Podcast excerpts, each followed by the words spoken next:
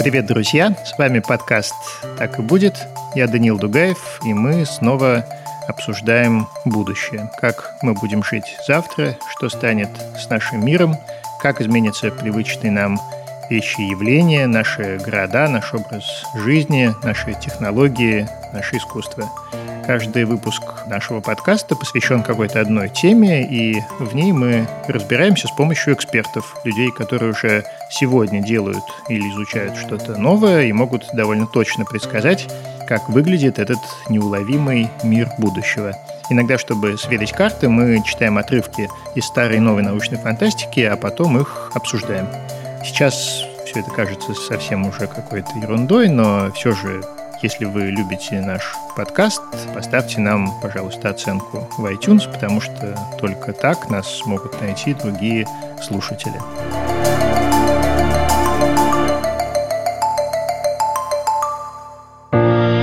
Точно предсказать, какое будущее нас ждет, невозможно. И особенно сейчас, когда все меняется очень быстро.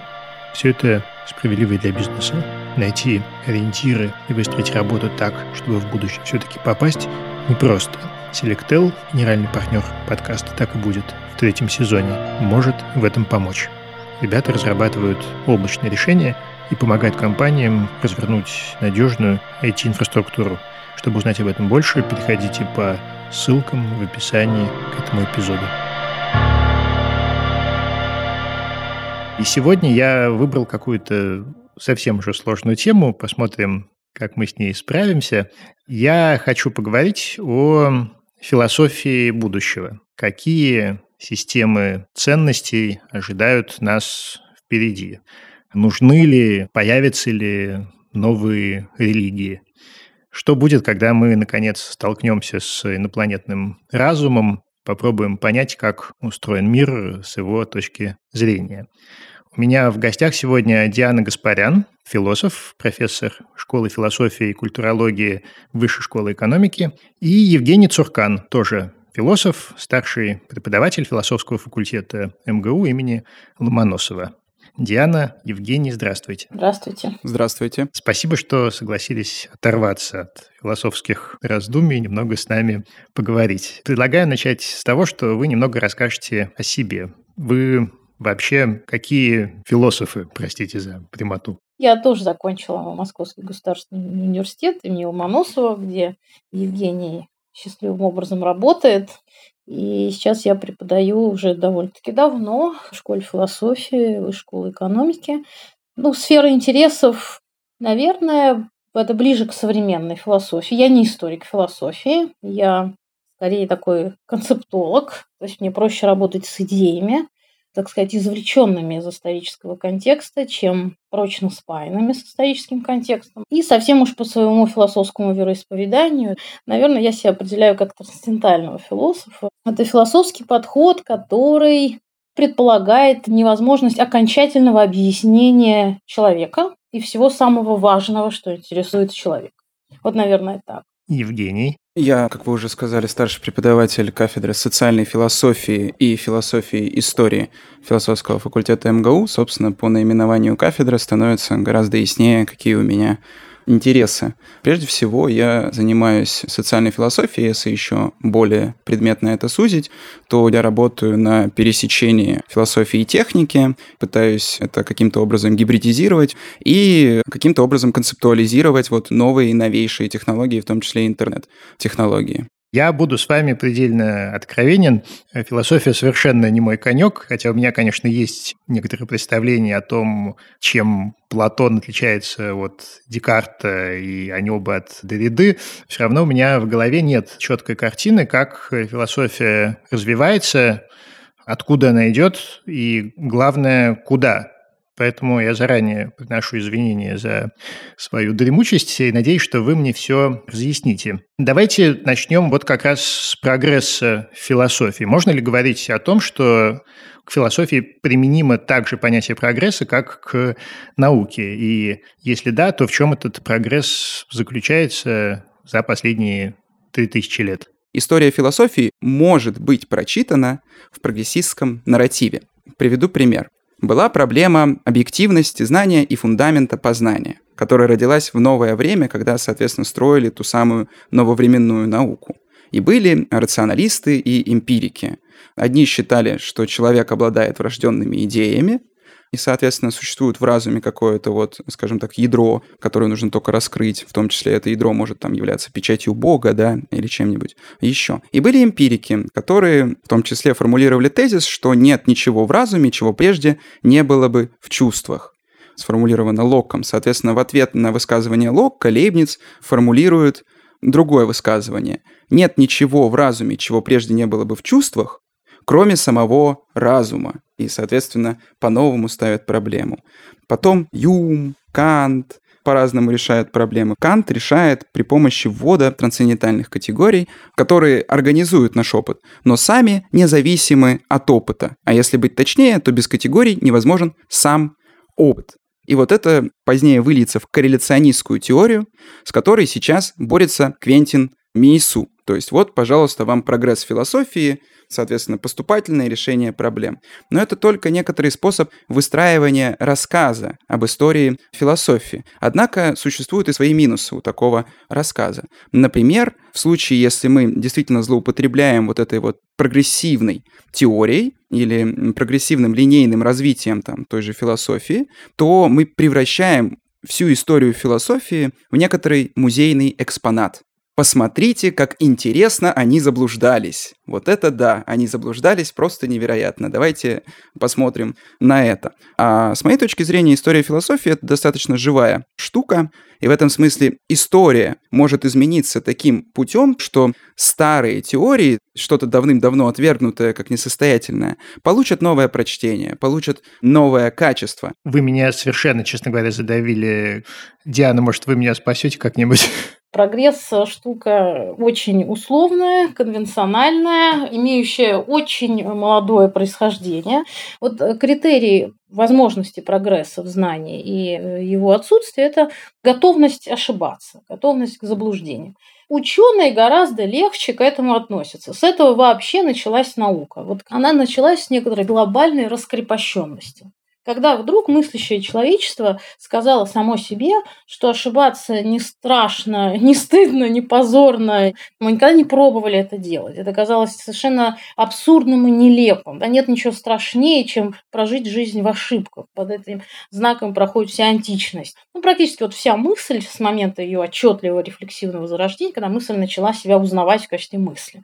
И действительно с этим связывает начало философии, рождающейся в Древней Греции. Мысль не просто мыслит, она еще и знает, что она умеет мыслить. И вот тогда мысль говорит сама себе что угодно, только не ошибка.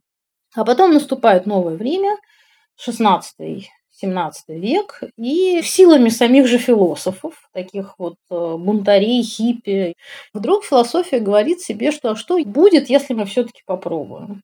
И начинается эпоха экспериментирования. То есть статус эксперимента для все предшествующие мысли – это просто самая, что ни на есть, нелепая деятельность. Что ты пытаешься сам себе обосновать и доказать, множа вот эти вот проверки перед лицом тысячелетней, да, многомиллиардной истории. Две знаменитые вот формулы философов этого периода. Опыт ничему не учит, и всякий опыт принципиально не завершен.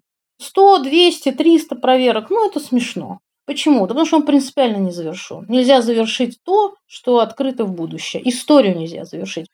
И в момент, когда вдруг это начинает расшатываться, вот по-настоящему появляется принципиально новая парадигма, которая фундируется отсутствием страха, заблуждаться и полагает, что пусть не навеки вечное, как всегда стремилось знание что-либо узнать, да, а пусть вот сейчас что-то произойдет, вот что-то я как будто бы научусь делать. Да, пусть завтрашний день опрокинет все мои теории. И так и происходит в науке. То есть, по большому счету, прогресс – это отмена каждого сегодняшнего усилия завтрашними поколениями. Так, с вашего позволения, я отступлю в библиотеку. Это Олтас Хаксли «О дивный новый мир», 1931 год. Мустафа Монт закрыл книгу, откинулся в кресле. Среди множества прочих вещей, сокрытых в небесах и на земле, этим философам не снилось и все теперешнее. Он сделал рукой охватывающий жест «Мы, современный мир». От Бога можно не зависеть, лишь пока ты молод и благополучен. Всю жизнь ты независимым не проживешь. А у нас теперь молодости и благополучия хватает на всю жизнь. Что же отсюда следует? Да то, что мы можем не зависеть от Бога. Религиозное чувство возместит нам все наши утраты. Но мы ничего не утрачиваем и возмещать нечего. Религиозность становится излишней. И для чего нам искать замену юношеским страстям, если страсти эти в нас не иссякают никогда? Замену молодым забавам, когда мы до последнего дня жизни резвимся и дурачимся по-прежнему. Зачем нам отдохновение, когда наш ум и тело всю жизнь находят радость в действии? Зачем успокоение, когда у нас есть сома? Зачем неколебимая опора, когда есть прочный общественный порядок? Так, по-вашему, Бога нет? Вполне вероятно, что он есть. Тогда почему? Мустафа не дал ему кончить вопроса. Но проявляет он себя по-разному в разные эпохи. До эры Форда он проявлял себя, как описано в этих книгах. Теперь же... Да, теперь-то как? Спросил нетерпеливый дикарь. Теперь проявляет себя своим отсутствием. Его как бы и нет вовсе. Сами виноваты. Скажите, лучше виновата цивилизация. Бог несовместим с машинами, научной медициной и всеобщим счастьем. Приходится выбирать. Наша цивилизация выбрала машины, медицину, счастье. Вот почему я прячу эти книжки в сейфе. Они непристойны. Они вызвали бы возмущение у читателей. А все равно не унимался дикарь. В Бога верить, естественно, когда ты одинок, совсем один в ночи и думаешь о смерти. Но у нас и одиночества нет, сказал Мустафа. Мы внедряем в людей не любовь к уединению и так строим их жизнь, что оно почти невозможно. Итак, действительно ли концепция Бога несовместима с машинами, научной медициной и вообще счастьем? Ожидает ли нас в обществе потребления абсолютно материалистическое будущее, где, собственно, и философия не очень нужна? Ну, вообще достаточно простого мысленного эксперимента, чтобы немножечко расшатать само это противопоставление. Бог versus технология. Кстати говоря, на место технологий можно много чего подставлять. Например, научное знание, безудержный успех в науках и вообще вот эффективность, так сказать, социально-общественного порядка, эффективная реализация человеческих желаний. Самое, наверное, сильное, что мы можем сюда поставить на место технологий, напоминаем, в гипотетическом противопоставлении Бог versus да, некий X, Бессмертие. Тоже часто так делаю. Да, Бог или бессмертие. Я полагаю, что ну, если человек получает бессмертие, то он уже в услугах Бога не нуждается. У Wittgensteina есть такая зарисовка. В своей лекции об этике, если не ошибаюсь, он говорил, представим себе, что все научные вопросы получат окончательное разрешение. Что вот какой-нибудь большой энциклопедии мы найдем все ответы на все вопросы. Вот окончательное, вот все обо всем. Википедии. Да. И вот вопрос. Получит ли человек в этот момент ответ на вопрос о смысле существования вот этого вот всего? Почему так вышло, что все это разом присутствует и работает? Тут довольно легко увидеть, что да, конечно, это не ответ на вопрос, почему это есть. Это другой ответ. Это ответ на вопрос, как это работает. Мы берем лучший день своей жизни, ну, вот так давайте, и умножаем его в какую-то бесконечность. Но если мы достаточно вдумчивы и внимательны в этом лучшем дне своей жизни, а если уж он лучший, то хотелось бы как-то быть в сознании, да, мыслящим в этот день, то мы спрашиваем себя в этот день. У меня уже есть ответ на вопрос о смысле. Почему я? Почему у меня есть этот день? Почему я есть в этом дне? Почему вообще есть моя жизнь? И если у меня нет ответа на этот вопрос в этот лучший день своей жизни, то умножение этого дня с этим самым неотвеченным вопросом абсолютно ничего не дает.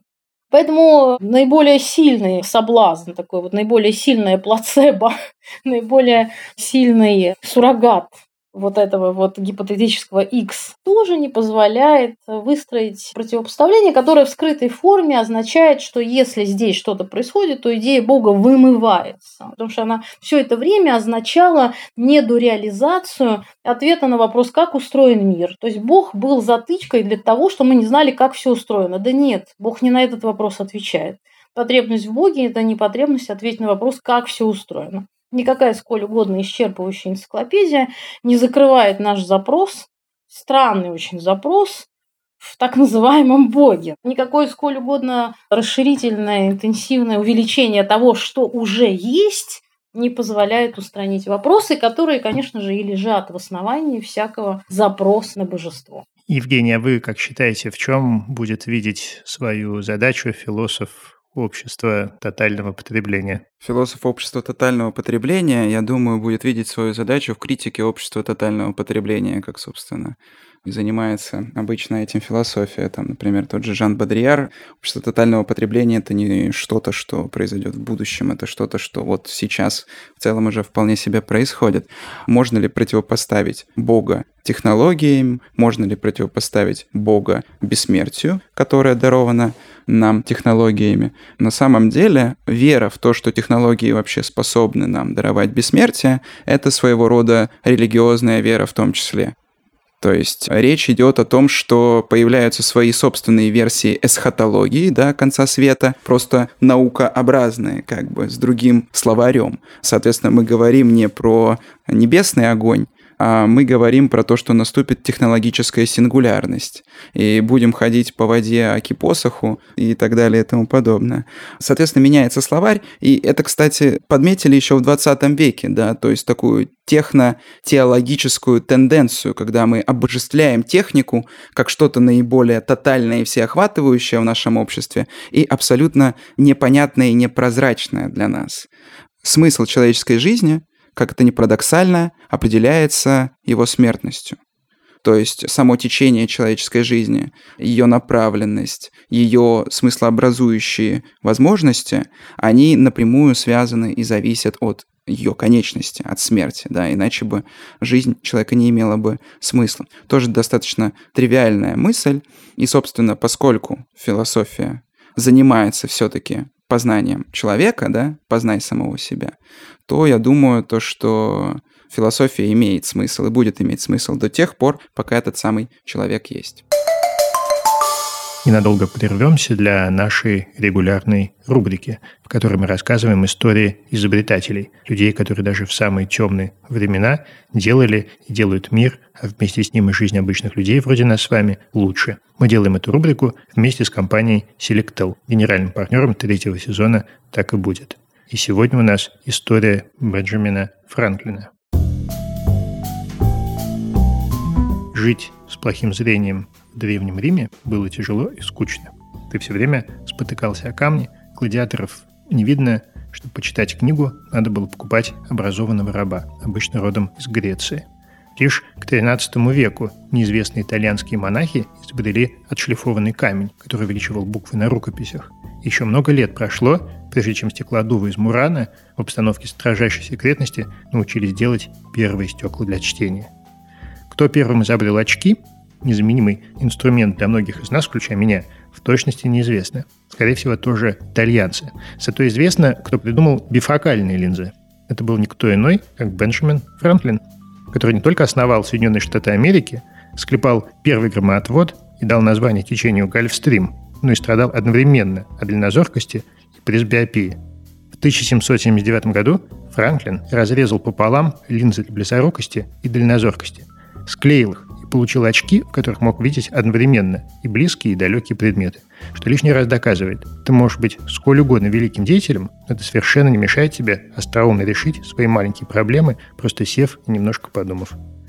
Современные очки – это не только скучные линзы в оправе, которые помогают лучше видеть, но и гаджет, который может отключить нас от реальности и перенести в нарисованный мир. Как вы уже, наверное, догадались, речь про AR и VR очки. Чтобы проекции голограммы не сбоили, умные очки буквально каждую секунду собирают данные о том, что происходит вокруг. Собранные данные хранятся в базе, которая тоже обновляется нон-стоп. Такая бесперебойная работа невозможна без мощных серверов и развитых сетевых решений. И то, и другое есть у Selectel, генерального партнера подкаста «Так и будет» в этом сезоне. Давайте послушаем следующий отрывок. Это один из моих любимых рассказов. Это Роберт Шекли «Ордер на убийство», рассказ 1963 года.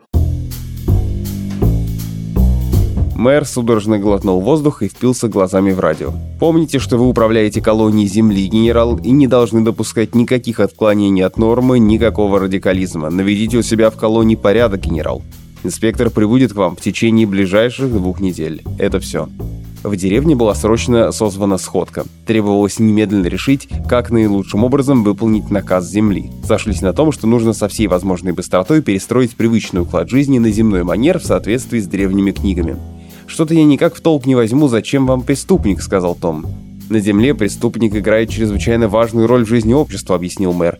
На этом все книги сходятся. Преступник не менее важен, чем, к примеру, почтальон или, скажем, начальник полиции. Только разница в том, что действия преступника должны быть антисоциальны. Он должен действовать во вред обществу, понимаешь, Том? А если у нас никто не будет действовать во вред обществу, как мы можем заставить кого-нибудь действовать на его пользу? Тогда все это будет ни к чему. Том покачал головой. Все равно не понимаю, зачем это нужно. Не упрямься, Том, мы должны все устроить на земной манер, взять хотя бы эти мощеные дороги. Во всех книгах про них написано, и про церкви, и про тюрьмы, и во всех книгах написано про преступников. А я не стану этого делать, сказал Том. «Встань же ты на мое место», — взмолился мэр. Появляется инспектор и встречает Билли Маляра, нашего начальника полиции. Инспектор хочет видеть тюрьму, он спрашивает ни одного заключенного, а я отвечаю, конечно, ни одного, у нас здесь преступлений не бывает. Не бывает преступлений, говорит он, но во всех колониях Земли всегда совершаются преступления. Вам же это хорошо известно. «Нам это неизвестно», — отвечаю я. «Мы даже понятия не имели о том, что значит это слово, пока на прошлой неделе не поглядели в словарь. Так зачем же вы построили тюрьму?» — спросит он меня. «Для чего же у вас существует начальник полиции?» Мэр умолк и перевел дыхание. «Ну ты видишь, все пойдет прахом. Инспектор сразу поймет, что мы уже не настоящие земляне, что все это для отвода глаз, что мы — чуждый элемент».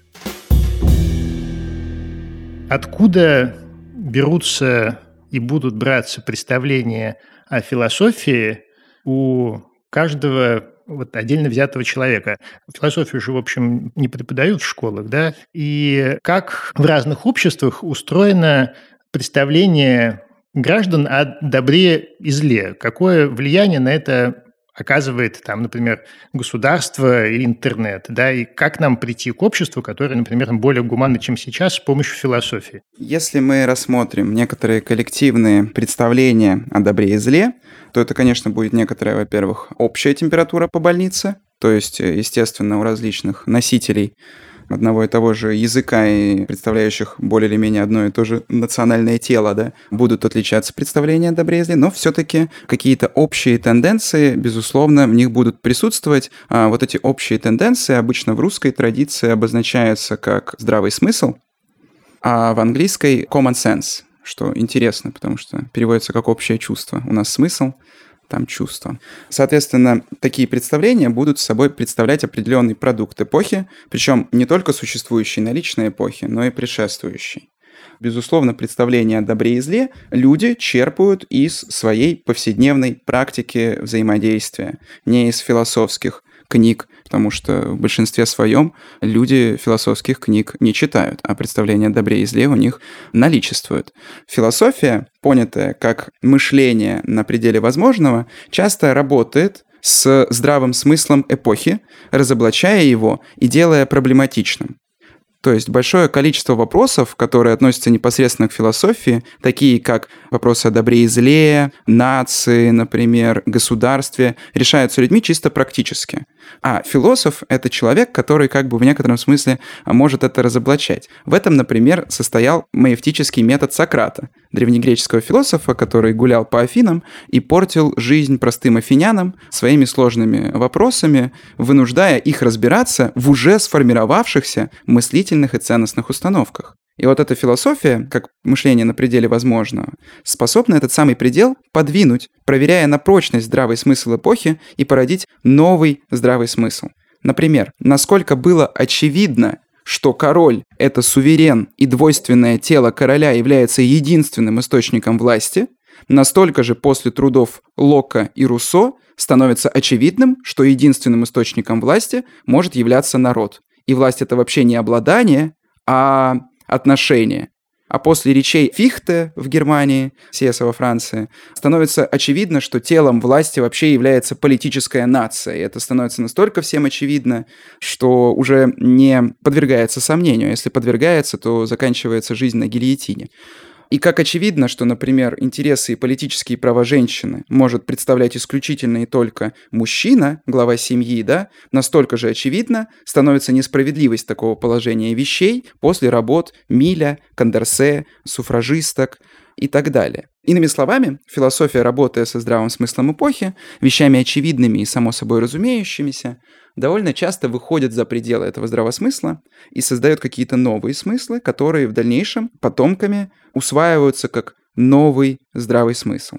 Евгений нам рассказал такую версию появления этической интуиции у человечества, вообще этического чувства, очень социально фундированную. Это серия взглядов, которые считают, что можно вывести ряд фундаментальных образующих человека свойств, собственно, человеческих параметров, из чего-то нечеловеческого. То есть, в общем и целом, то, что объединяет эти технологии, интеллектуальные стратегии и практики, это возможность рассказать о том, как возникло, например, сознание из несознания. Ну, например, наука это делает. Да? Нам биолог или нейрофизиолог, который в анамнезе эволюционист, например, вот будет рассказывать, что было время, когда нас не было в качестве мыслящих и наделенных сознанием, а потом это сознание там из чего-нибудь, из какой-нибудь консерватной капли в первичном бульоне, как-то вот скачкообразным образом вдруг возникло.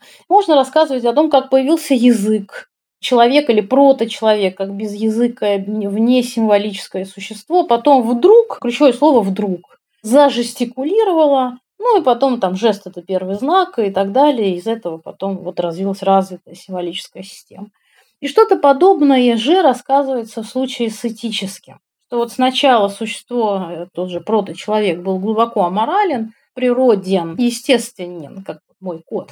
Он по ту сторону добра и зла в буквальном смысле.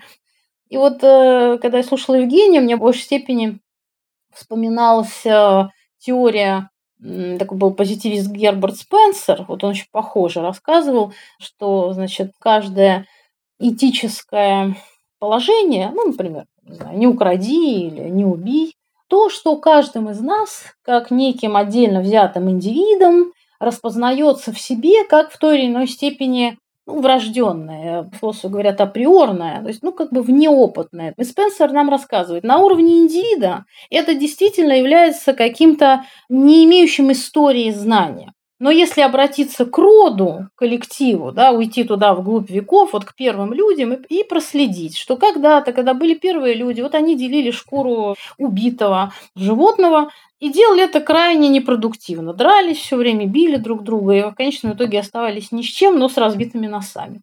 И в какой-то момент они поняли, что что-то не то происходит, да, вроде блага нет, одно сплошное страдание. И стали потихонечку вот различать. То есть то, что родилось как цель рациональная, утилитарная и такое надпрактическое, ну, собственно, внутри практическое, на уровне рода, на уровне индивида проявляется как что-то неосознанно, уже заново нерефлексируемое чувство. В таких объяснениях уже закладывается некое представление о благе. То есть вопрос, когда первые люди подрались друг с другом и поняли, что разбитый нос – это плохо, да, а не полученный кусочек э, мяса – это тоже плохо, а полученный – хорошо они уже применяли эти категории, да, они уже это понимали. Вот если именно про этическое, да, как в социуме возникает представление о добре и зле. Всякий социум. Есть уже реализация каким-то образом сформированного представления об этическом. Там любые формы человеческого существования, социум, группа, государство, взаимодействие определенные, да, социальной практики, есть сложные формы реализующейся человеческой природы, которая уже дана человеку в качестве уже сбывшегося. У человека есть некоторые ограничения по объяснению своего прошлого. Ну, какого прошлого? Опять же, не буквально исторического, да, что я не могу там про средневековье порассуждать, а у человека есть ограничения по рассказу о том, как он стал человеком. То есть мы не знаем и вряд ли когда-либо узнаем, вот эта вот формула игнорабимус, такая была у схоластов, философов, не то, что сегодня не знаем, а завтра узнаем, а в принципе не знаем, да, дать объяснение с нуля как из ничего вдруг становится все. Вот здесь э, есть трудности. Об этом говорит вот такая вот трансцендентальная точка зрения, которая мне вот просто кажется чуть ближе. Согласен с вами. Но и я в своем рассуждении не говорил о том, что, скажем так, добро и зло целиком и полностью составлены, скажем, социально-историческим положением эпохи, или сама, скажем, способность нашего развлечения добра и зла навязана социально-исторической эпохой. Но я говорил о том, что конкретные представления, так или иначе, конечно, будут вырабатываться и вырабатываться общественно. Как, например, вот в вашем прекрасном примере из научной фантастики, Даниил, что, собственно, если нет преступников, да, и нет преступления, их приходится переизобретать. Как, например, если нет частной собственности, то бесполезно говорить о том, что воровать это хорошо или плохо. А личная собственность это все-таки социальный институт, это отношение. Оно не берется из отдельного человека. Разумеется, социальный контекст дает вот эти вот в духе яркого солнца, да, или свежей росы, или яркой радуги, примеры иллюстрации благо. Я думаю, что здесь у нас только возникло разночтение. И, разумеется, это, это меняется от эпохи к эпохе. Это огромный арсенал самых больших разнообразностей. А я же вот в этом своем консерватизме да, настаиваю на некотором вот этом универсализме, однообразии, каком-то своего рода тривиальном и вместе с тем абсолютном чувстве, которое нельзя ни расширять, ни пояснять, в нем можно только пребывать.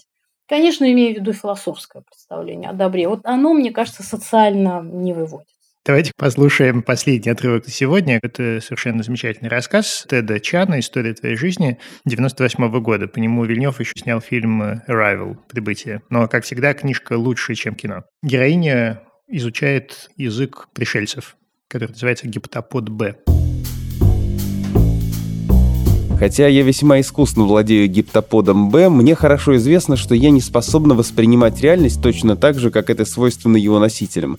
Мой разум отлился по форме земных последовательных языков, и никакое сколь угодно массивное вторжение инопланетного языка не может полностью его переформировать. Мой взгляд на мир – сплав человеческого и инопланетного. До того, как я научилась думать на гиптоподе Б, мои воспоминания росли, словно столбик сигаретного пепла, порожденный бесконечно малым тлеющим огоньком, олицетворяющим мое сознание, которое неизменно пребывало в текущей точке настоящего. После того, как я выучила гиптопод Б, мои новые воспоминания стали укладываться гигантскими блоками, каждой длительностью в годы, и хотя эти блоки пребывали в произвольном порядке и падали на произвольные места, новые воспоминания вскоре покрыли период в пять десятков лет. Особенность данного периода в том, что я уже знаю гиптопод Б достаточно хорошо, чтобы на нем думать. Начало его приходится на время моих бесед со свистуном и трещоткой, а заканчивается он моей смертью. Обычно гиптопод Б воздействует лишь на мою память, а мое сознание переползает за дня в день, как и прежде. Крошечная светящаяся точка упрямо ползет вперед по стреле времени, с той лишь разницей, что пепел памяти и позади нее, и впереди, и эта точка не горит, Светит, но не греет. Но бывает, что гиптопод Б берет власть в свои руки, и тогда внезапной вспышкой передо мной открывается прошлое и будущее одновременно. Тусклая точка сознания обращается в раскаленный уголь протяженностью в 50 лет, яростно пылающий вне времени. В таких озарениях я вижу, чувствую, воспринимаю целую эпоху как великую симультанность. Она включает весь остаток моей жизни и полностью твою. Насколько я понимаю, философия последних итераций действительно тесно связана с лингвистикой. Можете немножко рассказать, как это устроено, и смогут ли лингвистика и философия и в самом деле помочь нам, если мы столкнемся с абсолютно чуждым для нас разумом или вообще в принципе с другими неизвестными нам философскими системами. Сейчас привожу это, кстати, в качестве мысленного эксперимента, очень такого продуктивного философской точки зрения, гипотетическую встречу с внеземным разумом. Вообще вот с чем-то радикально природным. Философски полезно продумать, чем могла бы быть эта встреча. Она, кстати говоря, не только вот на уровне человек не человек, не только на уровне агентов коммуникации, но и на уровне реальности. Например, мы об этом часто грезим, да, если вдруг у нас случится свободная минутка, мы начинаем думать, а каково это было бы оказаться в другой реальности. Ну, если мы как бы философски более-менее так оснащены, немножко подкованы, то мы понимаем, что когда мы говорим про другую реальность, мы должны ну, идти до конца. Совсем другой реальности. Принципиально другие антологии, да, другое все. В принципе, когда мы это продумываем, мы понимаем такую простую вещь что если вот это существо гипотетическое, да, этот агент потенциально возможной коммуникации, или вот эта реальность, так называемая, действительно другие, вот если мы нигде ничего не подтасовали и сами себя не водим за нос, ну, мы туда не попадаем. То есть э, действительно в другую реальность все другое. Во все другое попасть нельзя. Потому что это то, куда мы собираемся попасть, должно хоть как-то отвечать нашему оснащению, которое обладает какими-то способностями попадания. Ну, давайте на примерах, может, очень абстрактно звучит. Давайте я приведу пример. Вот смотрите, допустим, мы действительно встречаемся с каким-то языком, доселе нам неизвестным, который устроен совершенно не так, как все наши языки, который в точности отражает картину мира, ну, может быть, это будет какое-то затерянное племя или действительно какие-то существа из другого измерения, да? Может ли это радикально повлиять на наш способ воспринимать мир и его ценности? Действительно ли это настолько связано с языком? Вот, собственно, о чем я спрашиваю. Можно сказать следующее, что если мы все-таки распознаем незнакомое как незнакомое, оно все-таки как-то нам знакомо. То есть через какое-то время, когда мы начнем разбираться вот с этим гипотетическим другим языком, мы найдем там все-таки что-то, строй языка, какие-то параметры логики языка, все-таки что-то родственное. Евгений, что вы думаете по этому поводу? Есть такая итальянская поговорка «переводчик-предатель». То есть при попытке перевода в любом случае будут утеряны различные смыслы. Есть несколько известных примеров. Один из примеров – пример с э, гавагаи. Гавагаи – это, соответственно, слово, которое обозначает не то кролика, не то поверхность кролика, не то указательный жест на кролика. И, соответственно, находясь в языковой ситуации, в которой э, мы не имеем понимание, но имеем понимание и непонимание, мы в действительности вот по этим, например, обозначительным жестам не способны определить значение слова потому что языковая ситуация включает в себя и то, и другое, и третье. То есть туземец нам указывает на кролика, да, но у нас нету э, никакой уверенности в том, что он понимает, в чем вообще э, заключался вопрос. Соответственно, безусловно, язык э, дом бытия, да, и если мы изучаем другие языки, то в каком-то смысле мы расширяем и там свой способ смотреть на вещи. Однако я не читал рассказ, но то, как это показано в фильме Дэни Вильнева, это выглядит как минимум странно. И, в общем-то, мне не думается, что причинно-следственные связи действительно так уж сильно зависят от наших языковых интуиций, что если мы выучим другой язык, то начнем жить, соответственно, все везде и сразу, да? У Курта Ванигута был похожий роман «Бойня номер пять» или «Крестовый поход детей», где инопланетяне похищают человека, и он начинает воспринимать свою жизнь, он представляется себе таким червем из утробы матери и до смерти, да, то есть он видит в четвертом измерении во времени. Вот, это мне представляется очень интересным, но в действительности невозможным. Какие ростки философии будущего вот вы видите прямо сейчас? Как вам кажется, что из того, что вы видите сейчас, может очень ярко отразиться в обществе будущего? Прогностика – дело неблагодарное. Потому что, собственно, сейчас существуют тренды в научном знании, в том числе в философском знании. Скажем, вот в данный момент есть объективные тренды на изучение сознания и свободы воли, что является классическими темами для философии. Также тема интернета и влияния технологий на социум очень востребована. Соответственно, тут философам приходится делить предметное поле с социологами, и из этого в целом можно заключить, что философия занимается как своими вечными темами, так и принимает во внимание последние достижения и технологии, и научного знания. Ну и, соответственно, конечно, стоит выделить феминистские мышления, деколониальные мыслительные практики, перспективизм, который приходит на смену системности, и междисциплинарность. Но если мы просто возьмем все эти тренды и экстраполируем их на будущее, о, мы на этом подкасте любим цитировать фантастику, и в этот раз я процитирую Станислава Лема из «Суммы технологий». Если бы фантастику писали в каменном веке, то техника будущего выглядела бы в ней как гигантские каменные рубила. А, соответственно, если бы в античности, то галеры были бы с километровыми веслами. И в этом плане вот эта простая экстраполяция тренда и говорить то, что мы будем делать то же, что делаем сегодня, но в два раза больше и в два раза интенсивнее, оно, конечно, не учитывает тех самых вот статистических черных лебедей. С другой стороны, мы можем заняться каким-нибудь радикальным утопизмом, да, то есть другой формой прогноза. Утопия этимологически обозначает место, которого нет. И когда мы это место размещаем не географически, а темпорально, то есть в каком-нибудь, например, отдаленном будущем, то, соответственно, у нас получается радикально утопический прогноз. Там, как, например, делали такие прогнозы русские космисты, да, что Николай Федорович Федоров писал о том, что мы в неоплатном долгу перед родителями. Почему? Потому что они нас родили, а мы их в ответ родить не можем. Причем почему-то именно перед отцами. Почему-то перед матерями нет, вот перед отцами мы в неоплатном долгу. Поэтому единственное, что мы можем, это воскресить отцов и, соответственно, вернуть этот долг, но тогда же будет перенаселение, ну, это все решаемо. Русский космизм. Собственно, отправим их покорять просторы космоса. Сейчас это вот выглядит абсолютно непредставимо, да, ну что это такое? А с другой стороны, если бы, скажем так, история повернулась бы по-другому, и это бы больше походило на правду, если, например, мы бы не отказывались, да, от там, космических программ и не погружались бы в наше настоящее, вы знаете, там, вторая половина 20 века бредила космосом.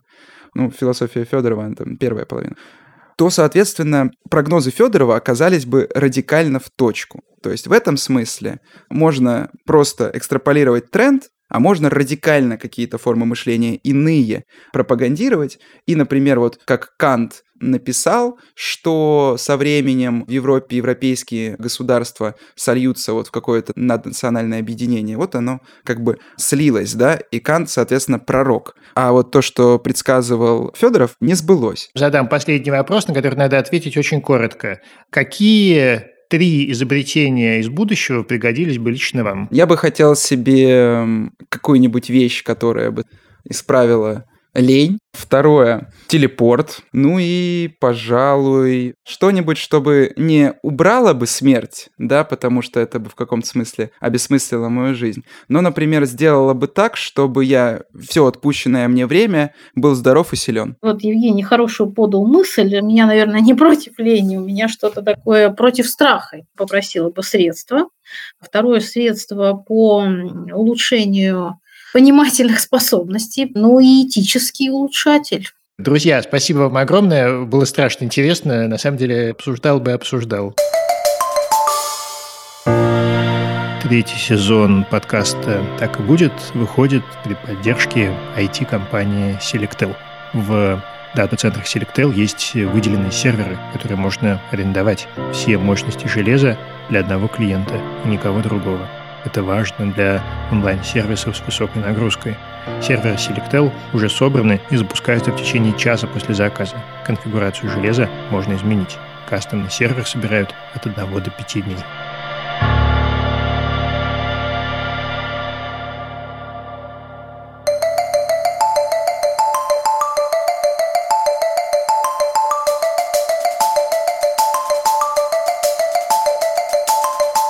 Ну вот, настало время прощаться. Спасибо, что были с нами. Это подкаст «Так и будет». Я Данил Дугаев. Подписывайтесь на нас, ставьте нам лайки, звездочки, рассказывайте о нас друзьям и обязательно пишите нам письма. Адрес есть в описании этого эпизода. Пока. Миру мир.